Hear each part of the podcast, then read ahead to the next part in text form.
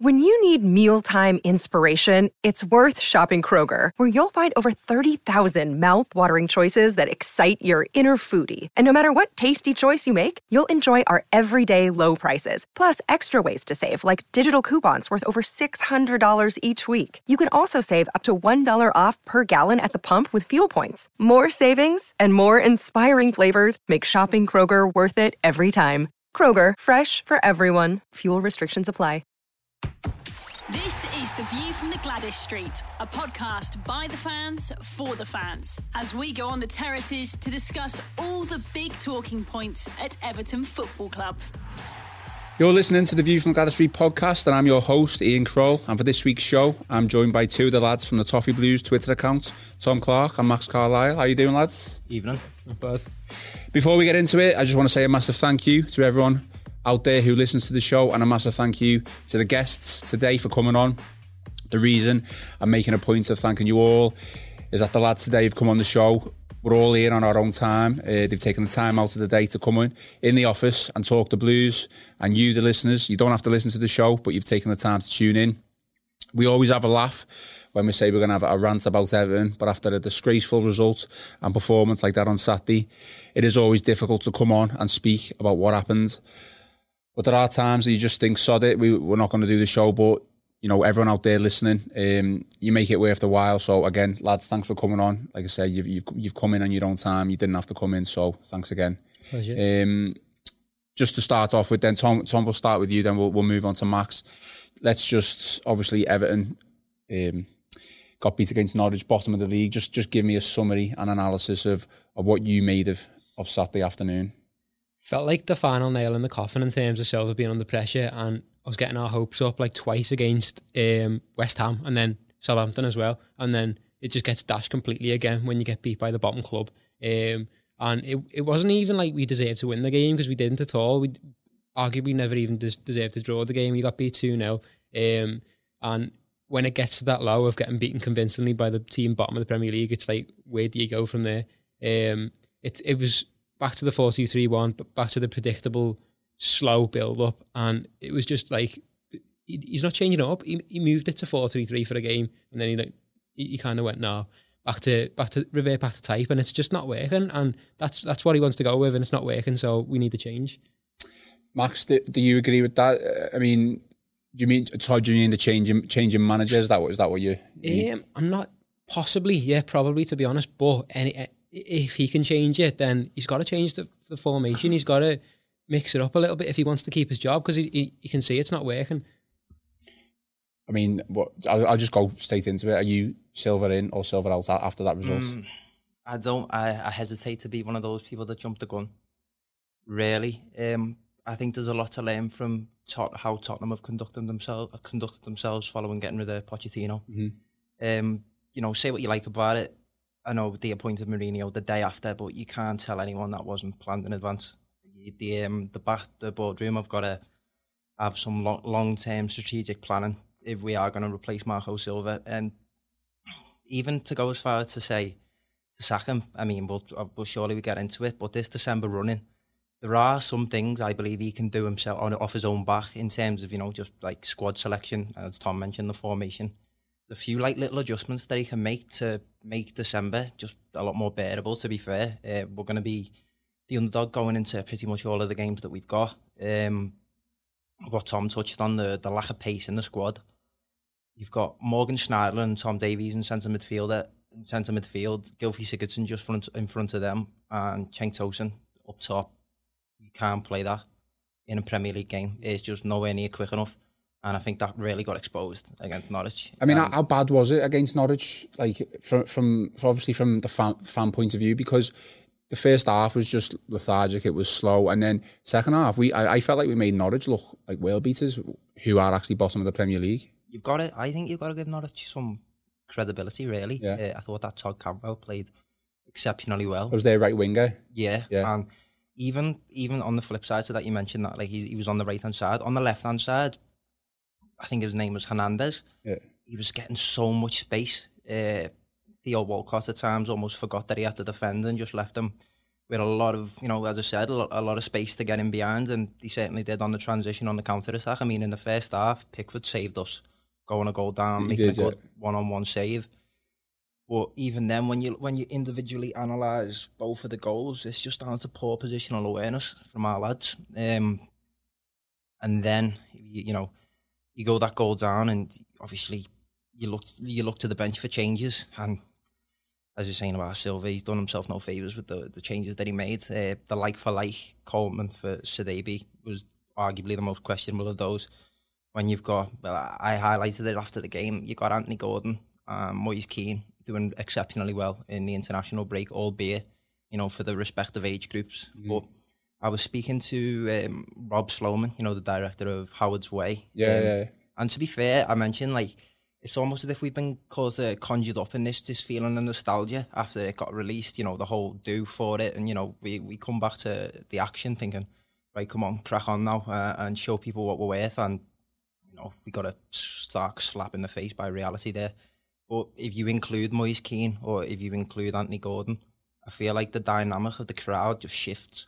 I feel like they expect something and even if it goes wrong there, you at least to say he's gone out on a limb and made the change, but it wasn't to be, and I'm sure he's going to be under a hell of a lot more scrutiny now with this run-up coming. Yeah, I mean, we'll come on to the subs like you just mentioned there, but Tom, he has got limited options. We've said the same thing over and over again, he's got mitigating circumstances. There's a lot of things that have happened, Gomez is out, but as Max has just alluded to there, when it's not working, it doesn't seem to be able to get to change things and make the right decisions. And he definitely did that again on Saturday. Yeah, I think I saw about 4 different formations during the second half alone. He changes it up and he just puts attackers on, puts players on out of position.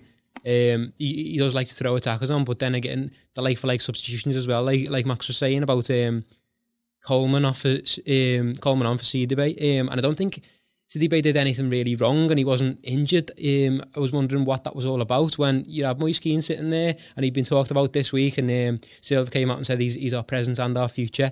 So stick him on. If you need that bit of a push, why bring a right back on? Why not? I know he doesn't want to throw attackers on, but bring him on up front rather than, obviously Tosun wasn't doing much damage. He's a player who likes to play with his back to goal most of the time, whereas Moise Kean likes to run at goal, so I think that's what we needed.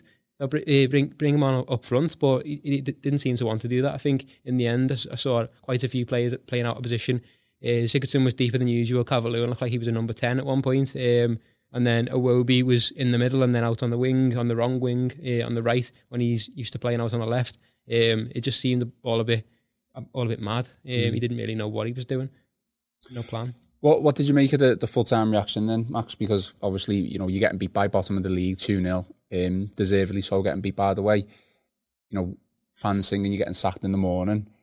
It's not ideal, is it? No, from our point of view anyway. It's Evertonians for you though, isn't it, mate, really? It's like you go back to 81 when Howard's just been brought in, and there was, campaigns off the people throwing pillows on the pitch and stuff like that, so this is not new. Walking out of the ground, it almost felt like I've experienced that match 20 times over the last couple of years. Honestly, I mean, I've seen a lot of people say this is the worst I've ever seen, I've seen people under Allardyce saying this is the worst I've ever seen. I've seen people under Koeman saying this is the worst I've ever seen. It's just a merry-go-round, isn't it? It's just it's a valve for frustration. People, given the opportunity, love the chance to vent all the frustrations and their anger out of it. And, fair dues, if you pay your money, then you're allowed to do so. But I wouldn't go as far to say it's the worst I've ever seen ever. And that 2017-18 season was very, very drab. And even so, I feel like we're giving the players, or the 11 players on the pitch, a bit of a free pass here.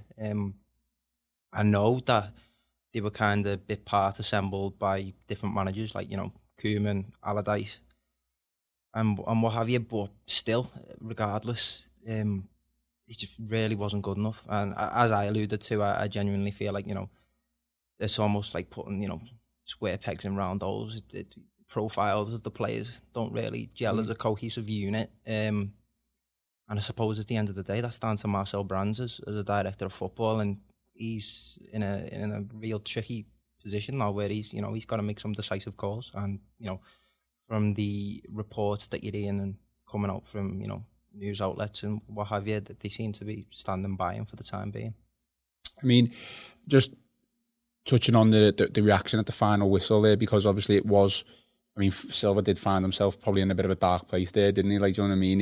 It wasn't good. I'll be honest with you, as soon as the second goal went in, I got off. I just thought, what's the point? There's no chance of us coming back. But obviously the ground reaction, but have you seen the videos doing the rounds of the director's box, and videos of, you know, the video circulating of fans making their feelings known to Ken Wright and Mischeri? What did you make of that? Because clearly they're not stupid. They obviously know what's going on. Do you think past sackings that Mischeri's done has kind of saved Silva in this instance, because he doesn't want to pull the trigger too soon? Yeah, he kind of, that's what I think Alan Myers came out and said on Twitter this afternoon, when he said that he doesn't want to be proved wrong. He doesn't want to admit that he's made the wrong appointment again, because it makes him, Mischeri, look bad.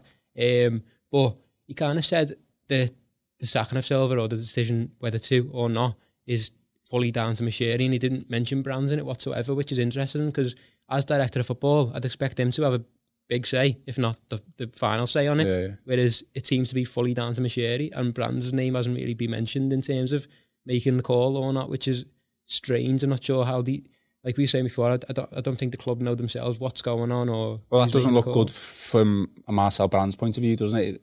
If he should be running all things football in the club, and he's clearly not. Yeah, no, yeah. He's obviously, everyone likes to hail Marcel Brands as this godlike figure, but I do think he's human.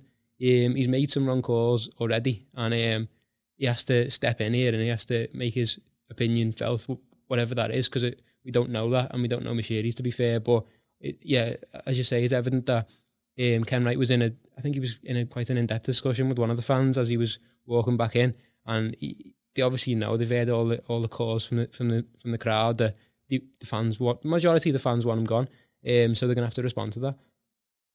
Is there any positives that we can take out of the game, Max? I mean, you said there you think a couple of games coming up now, you think if he changes certain things, we could get something. We could get something out of it. But I mean, Pickford, like you said, Pickford made a great save. Obviously, despite conceding 2 goals, he still looked quite solid.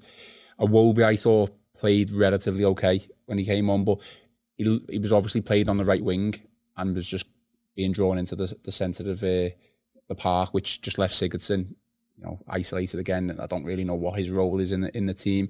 Is there anything that we can take from that game whatsoever to move on to Leicester this Sunday?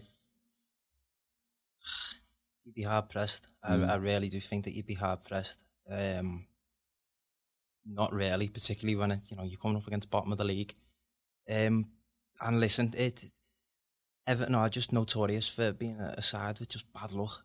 Top of the league when both world wars broke out. You look at the 80s, 85, when English sides get banned from Europe, and we're the side that we are. Like, not having the rub of the green is not new, to be fair. But if you're looking for positives, you go back to last season and you look at our performances against the top 6 sides, particularly at Goodison Park. You'd like to think that, given the few that we've brought into the ranks, that we could put in, if not anything better, performances against them. But yeah, it is hard to see, particularly when I seen a stat come out on Twitter the other day, like the record of Silva put side by side to Koeman is almost identical. I think Koeman had drew 2 more rather than lost 2, and I think he'd scored 2 more goals. Does that then say it's down to the squad and the players then? Because if one manager's getting the exact same thing as the other manager from a very similar set of players and a very similar squad, is that something for Marco Silva to take from that? I think you'd be soft to heap the blame to entirely one camp, if you know what I mean. I don't think it's entirely Marco Silva's fault, and I don't think it's entirely the squad's fault. But at the end of the day, in the 11 lads on the pitch in a blue shirt, it's down to your performances. And when you're 2 down against bottom of the league, it calls for leaders. And again, you get like this almost kind of just carbon copied message from Seamus Coleman after every unexpected defeat that the fans deserve better, we should do better. you know, let's talk and more actions. We haven't, I genuinely, like, looking back, I don't think we've been very good for about 5 years now. This League Cup run that we seem to be on, obviously Leicester is going to be a very big test, but even if we get past them, then I feel like it's where the real test kicks in, because then you've got either, you know, your Manchester Cities or your Liverpools. But on positives, a cup run would be fantastic, because I know, you know, me and Tom are roughly the same age, and we've only rarely seen us make that 2009 FA Cup final. So a cup run would be a positive, particularly with Leicester coming up soon. But you do need to start discovering some respectability with our league performances, because at the end of the day, if we want to, you know, if we want to, the commercial advantages of being a top side are just so evident these days. You know, not only the financial benefits, but just the money that comes in from European competitions, the exposure that you get around the world, it's just absolutely huge, and it's embarrassing at times to see losing 2-0 to the bottom of the league. Absolutely. Tom, Max touched upon leaders and, you know, the fact we've potentially got no leaders in that team. Gylfi Sigurðsson was the captain against Norwich. Not just talking about his overall performance, but did he do enough as a captain to lead that team out and to rally the players on the pitch? Definitely not, and I think that's probably why Silva did decide to bring Coleman on, because of the lack of leaders. I think he sees that as well. Sigurdsson's not a leader, and I don't think any of them are.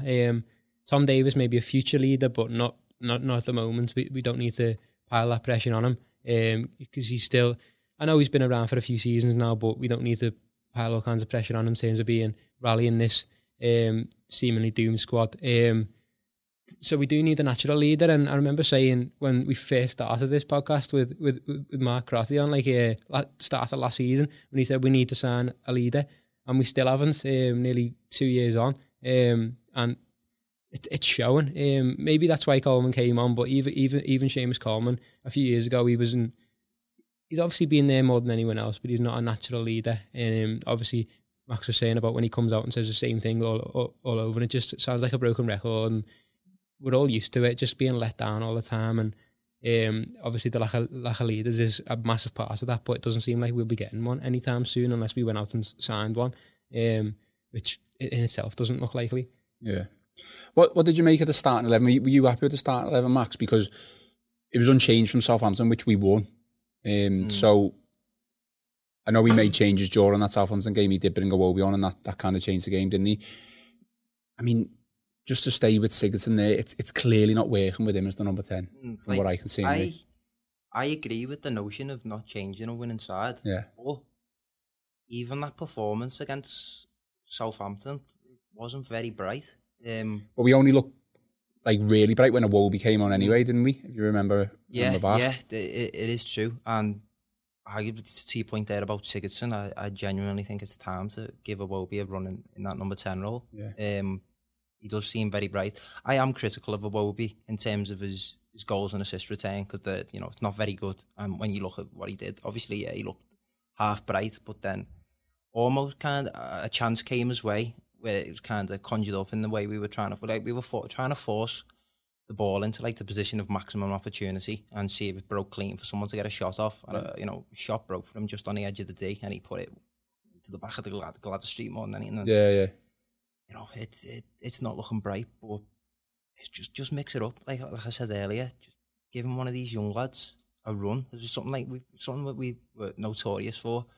I don't know if we're going to end up mentioning his name, but Moise was particularly notorious for giving young lads, you know, blooding them into the first side. And, you know, Evertonians, they don't suffer fools gladly. And to see, as you said, like, to see the same rehashed figures who were almost like the main culprits, if you like. So, you know, your Schneiderlin, your Sigurdssons, it's almost a bit of a weight lifted off the shoulders, because, as I said, like, there's almost like a shared understanding that, you know, it's a young lad. They are going to take some time to acclimatise to the side and to the surroundings, and, you know, giving Anthony Gordon a run out or actually playing Moise Kean, it might go a long way.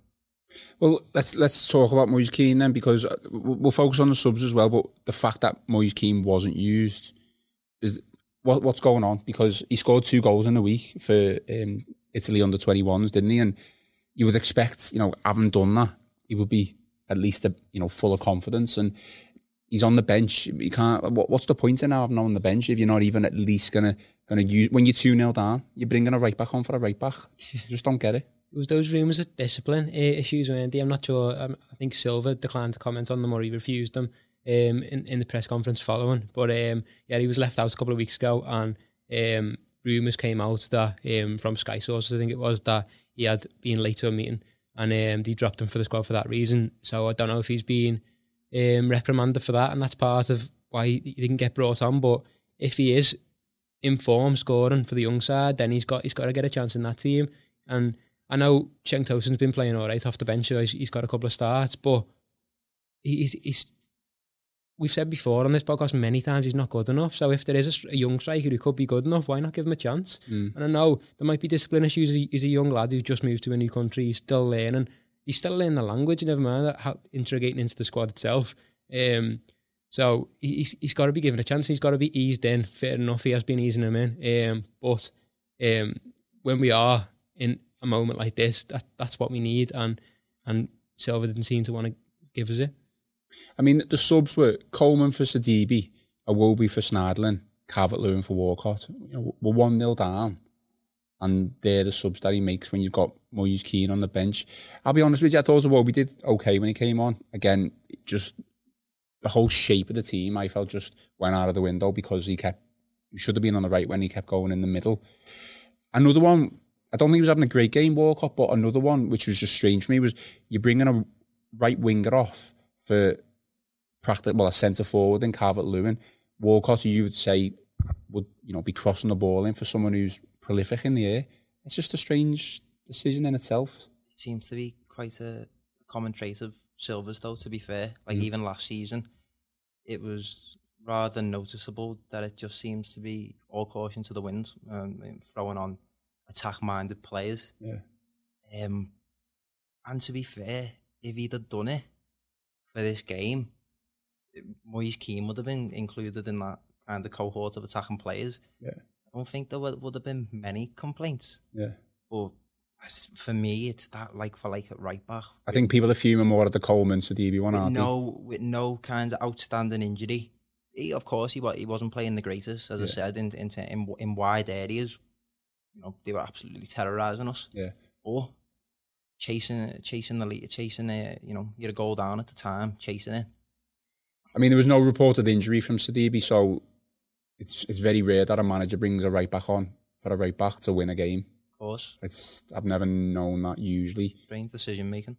I mean, as far as we know, we're recording this podcast, and as we speak, it's 6:15 on Monday evening. And this podcast is going to go out Monday evening, but as of now, Silva has not been sacked. So what's the thinking behind that? Are they going to be willing to give him a chance for Leicester, or do you think it's just going to come later on in the week?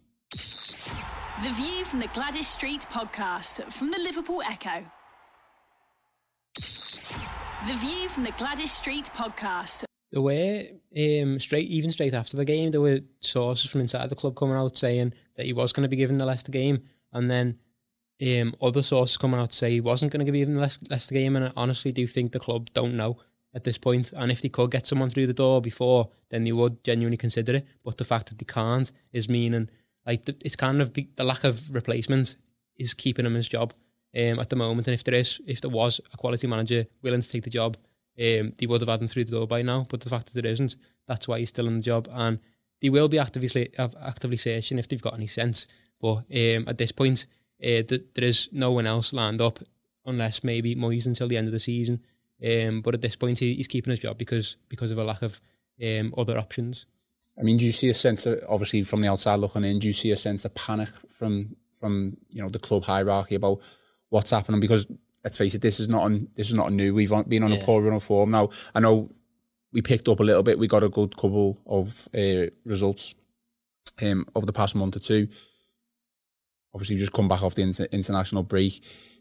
Is it just a matter of there's no one that we fancy, and it's literally or Mischeri wants to give Silva as much time as possible to get this right? I genuinely think it's a bit of both, to be honest with you, Ian. Like, in terms of your top candidates that have worked in your top European leagues, like your, you know, Allegri's, Pochettino's, they're not going to touch the club. I know South American football seems to be booming a little bit at the moment. Yeah, yeah. Flamengo's just won the Copa Libertadores. And River Plate and Boca seem to be playing some decent football at the minute. Obviously, I'm not well versed in who their coaches are and what have you. But given the fact we've got a South American contingent in the side, that may be an option that they want to explore. Don't know. Probably best to err on the side of caution and not, because if you do make such a drastic change and it doesn't work, God knows what that's got in store for you. But yeah, there's no one that's going to touch the club at the minute with the position that we're in. So I can understand if they want to stick with him. Obviously, you've got your candidates of your usual sort of British merry-go-round and managers, like we were saying, like Hughes, Moyes. And to me, if we go for Moyes, I feel like that's almost like going full circle. We like sort of reverted back to where we were 5 years ago or so, 5-6 years ago. It's like regression. It may be part of the overall progression of the club. You know, we may have to go back to go forward, but it's unlikely.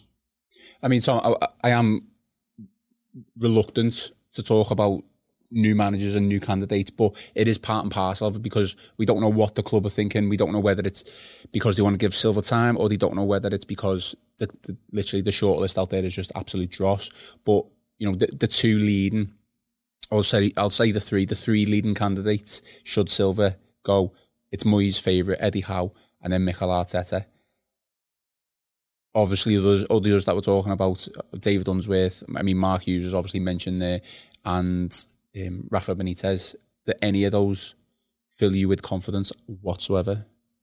Not fill me with confidence. The only one I'd have a slight bit of excitement towards is Arteta, I think, obviously, because he's loved at the club, and because we seem to have done good things with Man City. He's learning from a good coach, and I think Guardiola came out today in himself, and as he does when Arteta gets linked with managerial jobs, he said he's free to go if he wants, his personal life comes first, and if that's what he wants, then that's fine, because he said he is definitely going to be a manager someday.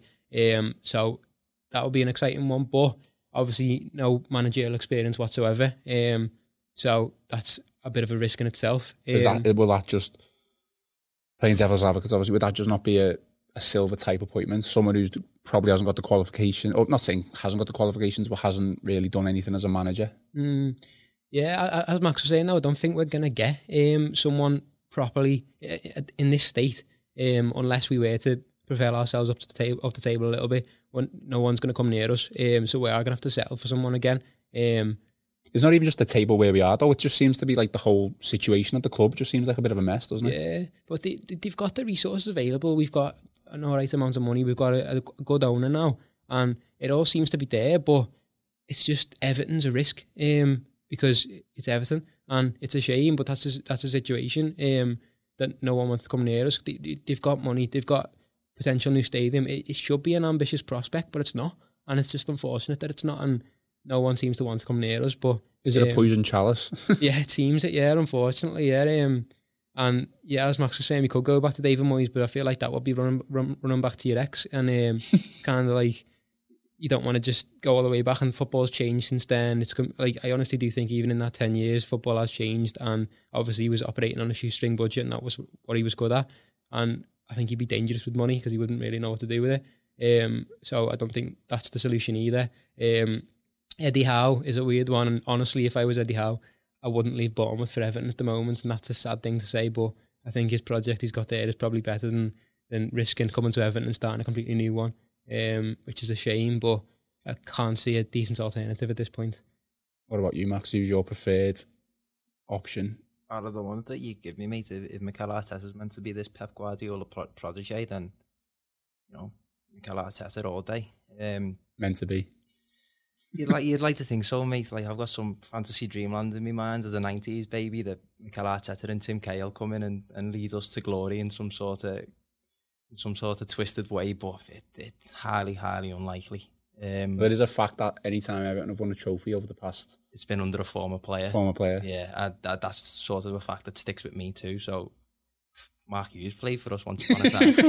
we can't see that happening. Making a case for good old Hughesy there. Nah, I genuinely don't know, mate. Like, because Tom was saying, like, at the moment, Mikel seems to be in this sort of bubble between our position and Arsenal's position, with the kind of ambiguity over Unai Emery's. Well, would he maybe even hold out for the Arsenal job, do you think? Would that be a preferred option for him? Obviously, you don't know what he's thinking, but... Probably. I mean, in terms of the infrastructure at the club that you're going into, obviously you're dealing with a higher calibre of player in terms of the, you know, as I was saying, like the internal structure of the club seems miles ahead of Everton. Like, there's always that, like, the attraction of London. It just seems to be this undisputed fact in football, in the football industry. But it wouldn't surprise me if Arteta goes nowhere, you know. The project that he's on at the minute, it seems to be a really good learning curve for him. Obviously, why you'd want to part ways with Guardiola, I think in terms of your own self-confidence, you'd have to be 100% certain that you're ready to take flight into a proper managerial role. But again, we haven't even mentioned, like, switching your manager up in the middle of a season, particularly before December, when not only are the fixtures so tough, but they're coming at you thick and fast. You've got, like, one game every couple of days. It's not an ideal situation to be dropping a new candidate into. I mean, we're just back to square one, won't we? Because it just feels like we might... I'm not saying I want this, but we might as well have just kept Allardyce as the manager, because... You know, we sacked Koeman and brought Allardyce in, which was obviously going to be the end till the end of the season. So we got rid of Allardyce, which I was all for, by the way. But we're back to square one again, halfway through a season. Do we get someone in for till the end of the season, or do we get someone in who's going to be there for a project for 2 to 3 years, like we have meant to have done with Silva? That falls on Marcel Brands' shoulders. Does it though? I would say it does. As not only is he director of football, but he's also a board member. I think he's got shares in the club now too. So that decision making in that, you know, in that footballing realm, it falls on his shoulders. If you want to pull the trigger during the most hectic time of the season, go ahead, and it falls on your head if it doesn't go well. But I think pre-seasons is key for any new manager coming in. Ideally, you want to get a feel for your players before anything else, and dropping them in the winter period. Obviously, that January window is very, very tough to acquire players, because you're paying well over the odds. I think we know that. I was saying from the 17-18 season when we brought in Tosun and Walcott, who again seems to be one of these kind of one of the victims that you kind of put everything on the shoulders of. Well, so they were both to do a job, weren't they? To attack on players for us to score goals, to keep us up. And then 6 months later down the line, basically everyone's saying they're not good enough for the team. It's true, to be fair. I mean, we could have a scenario, whoever it is, whoever comes in, if he was to go, we could have a mismatch of players from 4 or 5 different managers. And that is just insane, isn't it? Yeah, we started the project with Silva, and feel like it would be perhaps giving up on the project. To let him go, because he's signed. We've invested a lot of money into signing players that Silva specifically wanted. Not to mention Richarlison, for one. Who obviously he was literally the board that said to Marco Silva, "Who do you want?" and he given him a name. Yeah. But we've put a lot of money into the project of signing players for Silva, giving him what he wants, and building a squad around this manager, and we're going to just throw it away and hope that the next manager, it'll just fit for him. Have we given him fully what he wants? Do you think in the last transfer window we got the players that we should have got? No, to be fair, I think he did come out and say that he wanted certain positions, like a centre back and a couple of other positions which weren't given to him. But as much as a couple of those positions weren't filled, we still have invested a lot of money into the project, and we would be kind of giving up on the project if we were to get rid of them. So we'd kind of probably have to go for a similar one. So the players we have signed would fit that. Otherwise, it's completely restart the whole thing all over again and invest another few hundred million into a new project. One person which want to talk about. We can't not talk about him in this podcast. Again, if Silva was to go, candidates talking about Rafael Benitez, Max. You got a grin on your face there. I'll be honest with you, I'm going to come out and say it. If Silva was to go, I would go all out for Benitez. The Liverpool Association doesn't bother me. I think modern day football now, fans just need to get over it. I think you look at the likes of Mourinho, you know, prolific, massive loyalty to Chelsea, has been to United already. He's at Tottenham. It happens all the time in the Italian league. You look at Ancelotti, he's managed Juventus, AC Milan, Napoli. Key difference though, look at the size of them clubs and look at what those clubs have achieved during the times of appointments. Okay. It's they're jumping from one successful club to another. Benitez, I'm not going to use the same analogy that I used before, but it wouldn't be very pleasant. I know a lot of mates who've had season tickets who are just apathetic towards it now. They just don't really care. And it's very, very sad to hear, really. They're just losing complete interest. And I'd say around 2012, around that time, I viewed Tottenham and Liverpool as our main competitor, and Chelsea as our sort of main competitors for league positions. And, you know, we finished above them around that time too. And again, as I was saying, that Everton look, as it's referred to, the aforementioned club seems to have just gone on an upward trajectory, and we've stagnated and been Everton. One thing that we haven't mentioned, which I probably should have come in the reaction to the Norwich game, is how much we miss Idrissa Gueye. Absolutely. Like, you're talking about position, like the positional awareness of the players, lack of pace, lack of running, lack of tracking your man. Idrissa Gueye does all of that in abundance, and you know, he's doing it week in, week out for PSG. He's so lost. So you're a no on Benitez then? No. So I'm going, what are your thoughts? I mean, I'm just going to ask the question. Out of those people, those candidates mentioned, is Benitez not the standout manager who has managed at the highest level, who has even managed the lower level in terms of Newcastle and still managed to work on a shoestring budget and keep them up and played, you know, decent football, got them organised, but more importantly, has won trophies with these football teams, and he's got a house on the Whittle. Yeah, I honestly would say he's the best manager who's been linked with us. Well, realistically, anyway, discount the likes of Jose Mourinho, people coming out and saying obviously, but realistically, he's probably the best manager who's been linked with us. But the obvious issue is the Liverpool link, and It's whether it's a big issue or not. Obviously, we haven't had a player across the park since. Is it Abel? Yeah. Is he the last one? Which is, it would be a bit obviously deviating from the norm, but maybe that's what we need. It would be awful though if he were to come, and it would be a failure. And I just hate getting laughed at by Liverpool fans who obviously had so much success with him. Yeah, he did do a brilliant job at Newcastle, to be fair. He had a pretty poor squad and still managed to get them mid-table. So with money, with us, I do think he could do a good job. And if we can get ourselves over those issues, but I do think there would be a large proportion of the fan base who will be against it, is the only issue. No, I mean, I agree. I think the one concern for me would be after a couple of bad results, say if we got one or two bad results, then it would quickly turn, wouldn't it? It was like that initially when he went to Chelsea though, wasn't it? A lot of their fans didn't take it too kindly to his appointment. And albeit he went on and won the Europa League, didn't he? But I don't know, like, I'm thinking back to when his Newcastle side played at Goodison.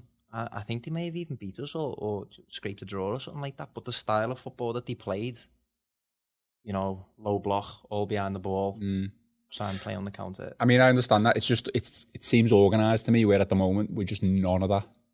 True, very true. Ideally, I wouldn't have him as a candidate, but I just think we're in an absolute mess, and I just don't want Moise back. I'm not saying he's a bad manager. I don't. I agree with you. We will have like come in a way like full circle, and almost getting laughed at by other fans. Like, I think we're already getting laughed at. Well, yeah, we are getting laughed at, to be fair. We are. Yeah. Okay, well, we'll finish off the podcast with this last segment. We're obviously going to take it that Silva is going to be in charge for the Leicester game on Sunday. Max, what does he need to do now then to get to keep his job and to get something at least out of that game? You're the manager. You're in charge. What's he got to do? make those adjustments. You know what's within his control. Do what you can manage. Plug Gordon in. Give Moise Kean a run out. You know, no matter how many times he's late for training, he's still got a lot of potential. Yeah. Switch up the formation, and if you're gonna stick with the 4-2-3-1, don't have these static, slow on the turn players that just kill the pace of the game and stop with. Because there's so many predictable algorithms in our play. It seems to be like forcing the ball out wide and swinging it in and hoping we get the second bounce on the edge of the box, which isn't great. And you know what? It's unlikely, but I think it might have even been an Echo podcast with Preno. I think he had the Derek Mountfield in, where he said in regards to the underperforming in cup competitions, try and get a handful of lads from that 80s squad in the dressing room to sit them down and say, listen, this is what it means to play for this football club. Albeit the standards seem to have dropped since the 80s, but I think at that point the standards were so high that we've done nothing but suffer. You know, the 90s onwards. But yeah, nil satis nisi optimum. We need to try and hammer that motto back into the club. I mean, Tom, for someone who needs to save the job, the next two sets of fixtures, you're playing second and first. It's not ideal, is it, obviously? So, I mean, is a draw good enough against Leicester for him to keep his job? Yeah, to be fair, like, obviously it is a difficult couple of games, but with expectations so low at the moment, he has got scope for, if he did draw both of those games, I think Evertonians would be happy with that at this point. Would you take that right now? Yeah, definitely, yeah. Points against Leicester and Liverpool, who are second and first, without a doubt, yeah. I think that probably keep him his job and get some of the fans on board with him if you got two draws. And it's a sorry situation that we're going into a Leicester game worried after being level pegging with them last season. Would the performances we have something to say about the performances as well, because you wouldn't want to just get battered, would you, by Leicester and Liverpool and just come away luckily that we've got a draw. You'd have to show some sort of fight from the team. Yeah, so yeah, like Max was saying, we'd have to make a few changes, maybe blood to the youngsters out, because that's what some under fire managers do, that just put some youngsters out and see if it works. And I do think at this point that's probably what it's come to. Get Anthony Gordon out, get Moise Kean out. I know it's probably not the ideal situation when they're blossoming and they've got to be shielded, but at this point it's better than what we've got out there, so we're going to have to change it up a bit. And if he's not willing to do that, then he will lose his job, so he knows that's what he's got to do. But just to both of you then, what's your gut feeling? He hasn't been sacked as far as we know yet. Is he still going to be there in charge against Leicester? Probably, yeah, to be honest. Yeah, do you agree? I think so. Yeah. Okay, well, we'll watch this space. We'll see what happens over the next 24 hours. But obviously, it is looking more likely that he is going to still be in charge for Leicester. Lads, Tom, Max, thank you for coming on. Much appreciated. For everyone out there listening, to all the Royal Blue listeners, thank you once again for listening. And we'll be back again with the fan podcast next week. This week, there'll be a whole host of preview content for the Leicester game on the Liverpool Echo website. Thanks again for listening. You've been listening to the View from the Gladys Street podcast from the Liverpool Echo.